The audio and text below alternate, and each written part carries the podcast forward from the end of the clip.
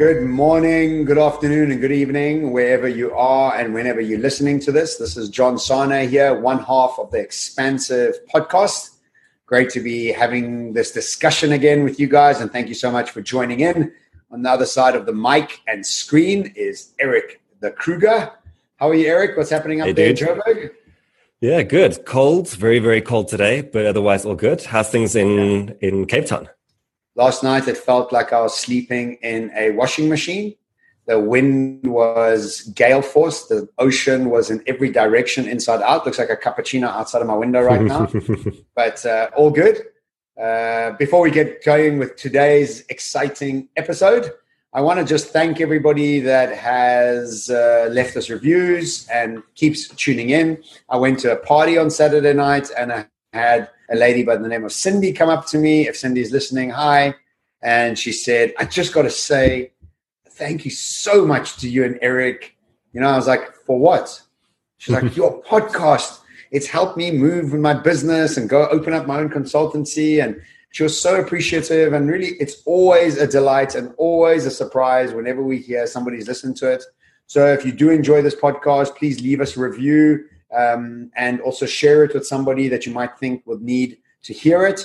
Um, so, Erik, any any fan based um, comments from you? Yeah, you know, I think one of the challenges whenever we do things like this is it's great to have this conversation with you, but we almost don't know where it ends up going to from here. Like, we don't know in which cards being played or who's listening to this on the plane and yeah. like it's just it's always great to hear that uh, there are actually people listening to this yeah, yeah. somewhere. yeah, yeah, yeah, yeah, yeah, So it's always great to receive feedback, and I just want to echo like thank you for leaving reviews, for ratings, for uh, letting us know. I, I receive messages on LinkedIn quite often of people just saying thank you, we enjoy the podcast, and just want to connect. So please make sure to also connect with us. Find us on LinkedIn, find us on Twitter. Uh, I think you the most active on Instagram probably, but uh, just find us and, and connect to us. Yeah, look, I think Instagram is a it's almost like a holiday compared to LinkedIn. LinkedIn's work. Mm. Instagram's like a mm. holiday kind of work. It's like, you know, you have different sort of formats of how you play around with it. And Twitter has become really top end for me because of everything that's going on in the world. It's almost like you got your fingertips at uh, the sort of what's happening mm. Um, but you're so not very active on. Twitter, are you? Uh, I'm not really. I don't. I, I can know. I, I, I missed the Twitter sort of phase. I was in the mm. Facebook phase when that was happening. So I never got Twitter fit, but um, I do enjoy watching things on Twitter and being connected to what's going on in the world. Yeah, you, you're you're not very active on Twitter. Eh? No, no. It's it's my newspaper. It's uh, it's where I catch up on what's happening in the world, and that's it. Like I've I've often thought, should I become more active on Twitter? But it just seems to me like it's a in general, it's like a bit of a cesspool. Like it's uh, it's so full of negativity once you get deeper yeah. into it, you know. But like I like following people and their thoughts and like those kind of things, yeah. and I just stay out of the comments. Yeah, but you're good like that across all social media. You don't make yeah, you don't get sure. you don't get caught up with your, your strategy. I've seen that. Okay, so let's talk about something that you are very proficient in and something that you are working with quite a lot today. And it's something I heard you mention once in Think Week, the week that I did it. And uh, you said that we often look at information in glances and we don't actually sit with that information long enough for it to integrate, ingest, and help us really perceive something else. So today we're talking about the skill of learning. Mm. And I think it's such mm. an important thing to want to even think about because often it's difficult to learn. It's just difficult because your brain has to now compute new things, connect new, new synapses, etc., etc. So take us through the guide today of learning and looking forward to learning from you erik. So you know i think uh, the thinking in glances thing has been quite an aha moment for me to be honest. That we we often just glance at ideas and we go on with our lives. And the best i can actually liken it to and i thought about this over the weekend is uh, you know last year i went to rome with uh, danica for the first time. And like in the lead up to things you know she before we go to a restaurant Dan will sit on her phone and look through the menu uh, and all the photos of the food. Like yes. that's you know she wants to know what she's going to eat before she even gets there. Yes. And so when we were going to the, to Rome, same thing. She'll have like pictures and everything ready, and you know, like looking at the pictures of the Colosseum and going there and experiencing it. Like, yeah, totally different experience, right? And like we know that the the photos can never do it justice. Yes. And same thing for food. You can beat, read the best review of a dish at some restaurant, but going to experience it so different. Yes. And I think it's the same thing with our thinking as well, is that we glance at an idea and it's like it's like reading the review or looking at the picture of it. But we don't go and experience that idea. We don't like really integrate with it. And I mean, I had exactly the same when I attended your future preparedness masterclass. We hear each other speak about topics and ideas all the time. And cognitively, I'm like, yes, I get it. Like, I understand what John's talking about. And I, I because I glance at it, I think that, oh yeah, I've integrated that. I've dealt with it. I've worked with it. But actually, you sit down in, in future preparedness masterclass and you're asked to look at the drama triangle and you go through that and you realize, like, shit, I actually, there's so much for me to unpack here. Yeah. Right. So, like, the experience is so different. Yeah. But we also know that going into the future that we need to be learning faster than ever before. And mm. this is uh, letting go of what, what's happening for us and then learning new skills. But the problem is that we we think learning has happened, but it hasn't.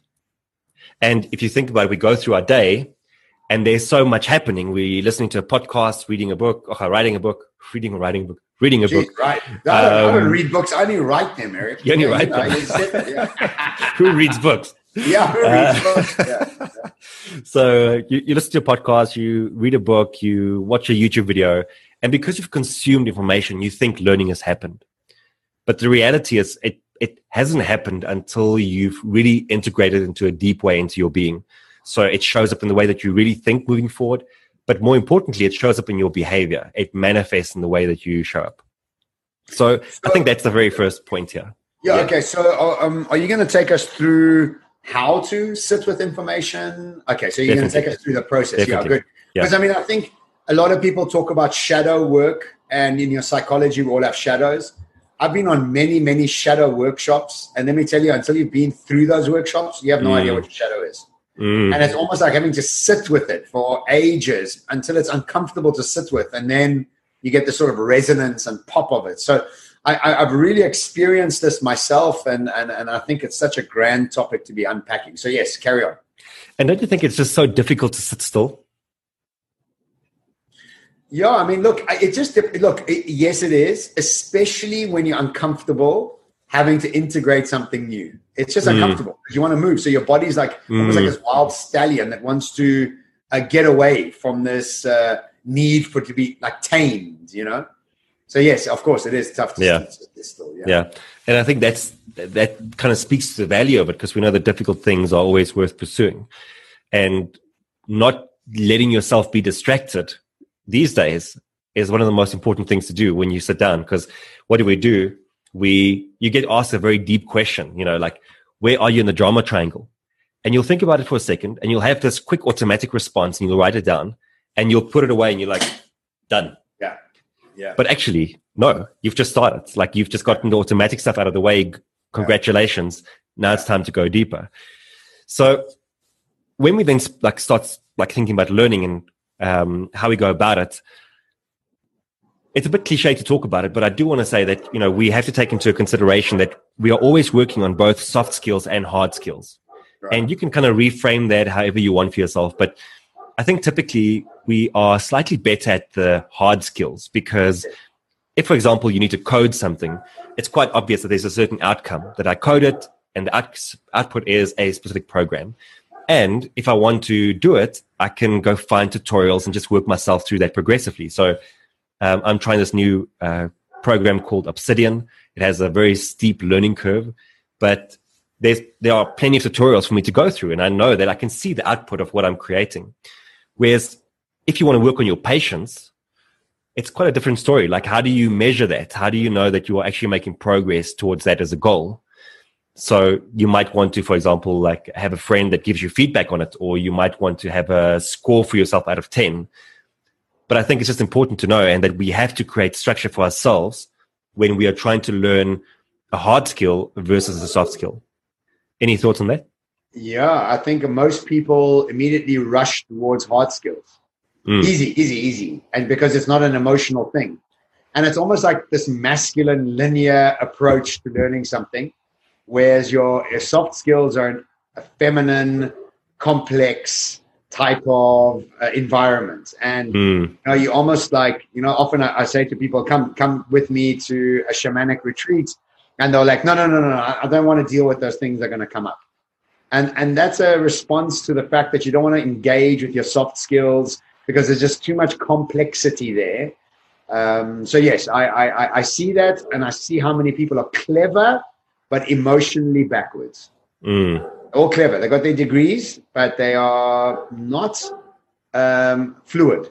They're not, mm. uh, you know, mm. they're stuck. But because they've got their degrees and PhDs, they think they've arrived. And I think mm. there is a certain level of arriving, but without the emotional quotient and the the soft skills, it's a useless it's a useless thing. I think. Yeah. So there are three different principles that I that I jotted down in terms of how we go about learning. The first is that we have to create space. And this is this is quite an obvious one, but if we don't create the space to think, then guess what? You're not going to think. And space, literally, to me, means um, finding a space, physical space, uh, removing everything that might distract you, really engaging with the process, um, and having a certain openness towards how you're going to go about learning. That there isn't a judgment on, oh man, like you're not learning quick enough or uh, you are too slow, whatever the case may be. Like there's a space, and that space is being held for learning. You know, there's so, also that sort of in meditation, it creates a space for meditation. Yeah. It's like you market that space for that. I mean, people put outfits on as well, just to create the. Got it. Okay, good. Second is then curation. So we live in a world where there's just an oversupply of content. You know, there's just there's so much of it. So how do we how do we interact with the best content? How do we learn from the best content? So instead of just going through your day a little bit here, a little bit there, a little bit there um, of content, I think start curating and really looking for the best. So where you would normally maybe consume five pieces of content in a day, you'd consume two, but those two come from the best thought leaders, the best new ideas. So it means that you are you, you're growing in a way that is actually, I think, much more substantial than just these little bits of learning that happens throughout the day. Do you do you curate? How do you curate content? Uh, so it's almost like saying prepare your food so you don't have to keep snacking on crap. That's it. The same. It's the same sort of scenario. That's it. Yeah. Yeah. Uh, look, I have certain thought leaders that I link into. So whenever they've launched something new, I take a listen to what they what they're talking about. So right now I'm listening to Margaret Heffernan. She's written many books on uh, the future. So she's my teacher today, and I'm taking notes from her lecture. So mm. just before this podcast, I was actually taking notes, and after I'm done with this, I'm going to carry on taking notes. So for me, the way I engage with that information is I figured out there's like maybe a handful or maybe two handfuls of people that I enjoy in my topics, and then I've tr- I've built trust with them. You know, they've got some serious uh, thought leadership there. So I keep mm. tapping into them. So that's my curation. And uh, the, the, the space that you're talking about, I guess sitting in my office is giving me that space to think. But also, when I'm done with my emails, are going to learning. So I want to make sure that I got my emails out, and then my team's busy with what they're doing, and then I create the space to go and learn. Mm. So yeah, okay, good. So far, uh, good. Well done. I'm, I like that you're giving language to the structure that I'm utilizing already, and obviously for our listeners to add that sort of language and structure. And the final principle is then execution. And you just you touched on it now, saying that execution for me has two phases to it. The first phase is that you actually interact with the learning that you are doing. So you're not just listening to a podcast, you're actually summarizing it or taking down notes and taking what they are saying and converting it into your own language. Like, you know, it's a big fallacy to think that you are learning when you're just copying and pasting other people's ideas the the bigger idea here is how do I take that and integrate it into my thinking and put my flavor and my thoughts over that, my language into that because that it also means you'll remember it uh, much better than just regurgitating it. Well, that's why I also don't think Blinkist that that uh, app it's too quick, too short. Like you don't remember anything afterwards. You know what I mean? And, and mm. I think the process of taking notes and regurgitating it in a way that makes sense to you is the ultimate way to want to bed it down into your into your psyche you know mm. okay because it's also yeah it's also easy for the next step then, which is if you want to teach it to someone, if you are summarizing it in your own language and you're teaching it. But the second phase of execution is then actually doing something with it. So you've gone through, if I use me as an example, you know, I've gone through the drama triangle with you. Great. So there was a part of learning that happened because I took notes on it and I interacted with the content. Yeah. But it still means nothing if it doesn't come through in behavior. If I don't yeah. execute on it out of that. And I think that's the, the the final part of this principle then is are you intentionally changing behavior based on what you are learning? So give me an example of one that you've done. Give me like where would you where would you do can you I have something? Yeah, so I want to tell you about the plan for learning, which is kind of the, the topic for today's session. Is that your phone? Yeah, that's my phone. It's uh, on charge. not switch it off. That's that's bad planning. That's um, bad planning. You know, it's it was so out of sight because it's actually charging in the background. Okay, but I agree. So so what this has all been building up to. So if we take the space, the curation, the execution, um, soft skills, hard skills, if we start putting all of that together, yeah. what emerges is a plan for learning. And this was actually something that I worked on for like a, a facilitation I did last year for Mimecast. Okay. And this thing that, that emerged for me was a plan for learning. The idea behind it is that we have to have some structure behind how we learn. So, and, and where it came from, the origin is actually how we create keynotes. Because if you think about it, if you're if you're compiling a keynote, you spend weeks, weeks immersed in one specific topic, working towards a right. There might be subsets of it, but like there's one specific theme or idea that you're trying to get across. And you spend so much time putting everything else aside, focusing on content for that, that by the time you get to it, you are levels and levels deep on your thinking in that compared to people around you. You might not be the expert, but you are definitely a expert because of the, the time that you spend going through that. And I realized that if, if people approached learning in a very similar way, that for a, a month perhaps, I really focus my attention and my learning towards becoming a better leader or a better team player or more empathetic. And I structure my content and my learning around that. I go find the best podcasts, the best books, the uh, the best blogs, and I almost create my own curriculum of learning. That by the time you get to the end of that, like you've learned something, you know, like yeah. there's actually some change that has happened. Yeah. And I really think that's like, so if I come back to an example for me, so um, when I, this is like a year ago, assertiveness has always been a very high ranking skill that I want to develop. Yeah. And for a long time, assertiveness was like a five or a six out of 10 for me. And then I became really intentional with it. And I said, I, I want to be more assertive. So now it's still on my board today and it's sitting at about probably about an eight. I've written eight out of ten, but I, would probably push it up by now a little bit as well. Okay. And how I could how I went about that was exactly that's this. Quite, I sat down. That's quite, that's quite assertive of you. okay. I sat down and I created this plan for learning. So I, I yes. identified a few books for it, a few podcasts yes. for it. Yes. And a lot of my learning for a while was just around the, the topic of being more assertive. Ah. And then how it showed up in my life was I was just constantly looking for areas where I would say yes, or where I would say yes to things usually, and now I could say no. Right. Or where I would usually back down and now I can step up. And going through the resources initially gave me the tools to be able to look for those moments and then act appropriately in those moments. So, so you, you, you theme your learning around a very specific subject and then you create a plan around it and then you, you, you move in with that. Okay, very, very good. Okay. You know, coming back to your food analogy, I think it's so great to to food prep for it. You know, like that's what you're yeah. doing when you when you do a plan for learning. Is that instead of just, you know, if I think of most people's podcast playlist, for example, it's like especially if you're an entrepreneur, there's some marketing in there, there's some leadership in there, there's some team building in there, yeah. there's some like there's everything. And it's great that you're getting a wide variety of, of yeah. inputs. Yeah. But like focused learning onto one topic yeah. accelerates you in that direction. So that's what I felt when we went into lockdown. First thing we did, we started writing books. Why? Because it accelerated us into that direction. Uh, All of a sudden, we went levels deep because that's been our focus now for like however long. Yes. And so that's kind of the message that I'm trying to get across to people is don't just listen to random podcasts. You can still do that. I'm not saying stop it, but I'm just saying also have some sort of a plan where you are saying, this is the skill I need to develop and this is how I'm going to get there. And this goes for both the soft skills and the hard skills.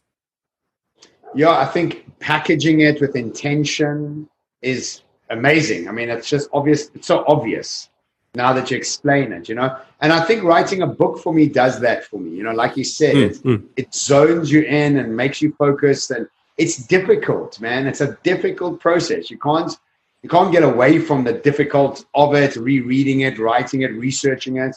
But ultimately, you come out of it like a brand new person because you've learned so much from it, you know. So that's very, very good. Yeah. Okay. So um, theming it, making space for it, having a plan for it, and then executing on it. Are those the? Is that is that I summarized it with the with the, with the Yeah, I think that's the gist of it. You know, um, I think we're fortunate that we that we are in the learning and development space as it is, and so we also know that we have to learn things before we transmute yes. that to other people. So I think naturally we do that, and that's why the keynote example was such a an easy one to fall back onto because I'm always doing that when we're preparing for a Think Week. Um, even though I'm just so tomorrow, I'm I'm taking a corporate client through transition.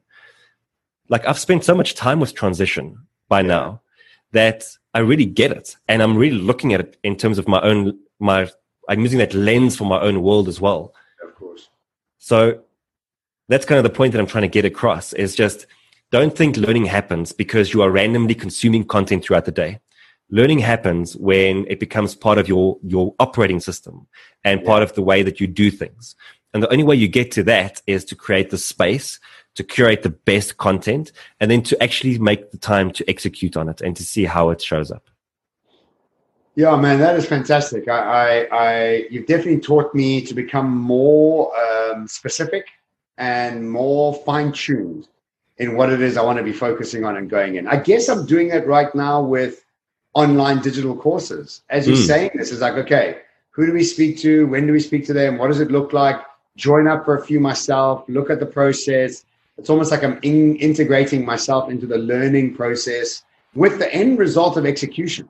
Mm. So that's great. I mean, it would be nice actually to work backwards from execution. It's like, okay, what do I need to execute? Okay, what do I need to learn in order to execute that? Okay, look backwards and say, okay, let me start finding topics yeah. that are linked to those, you know?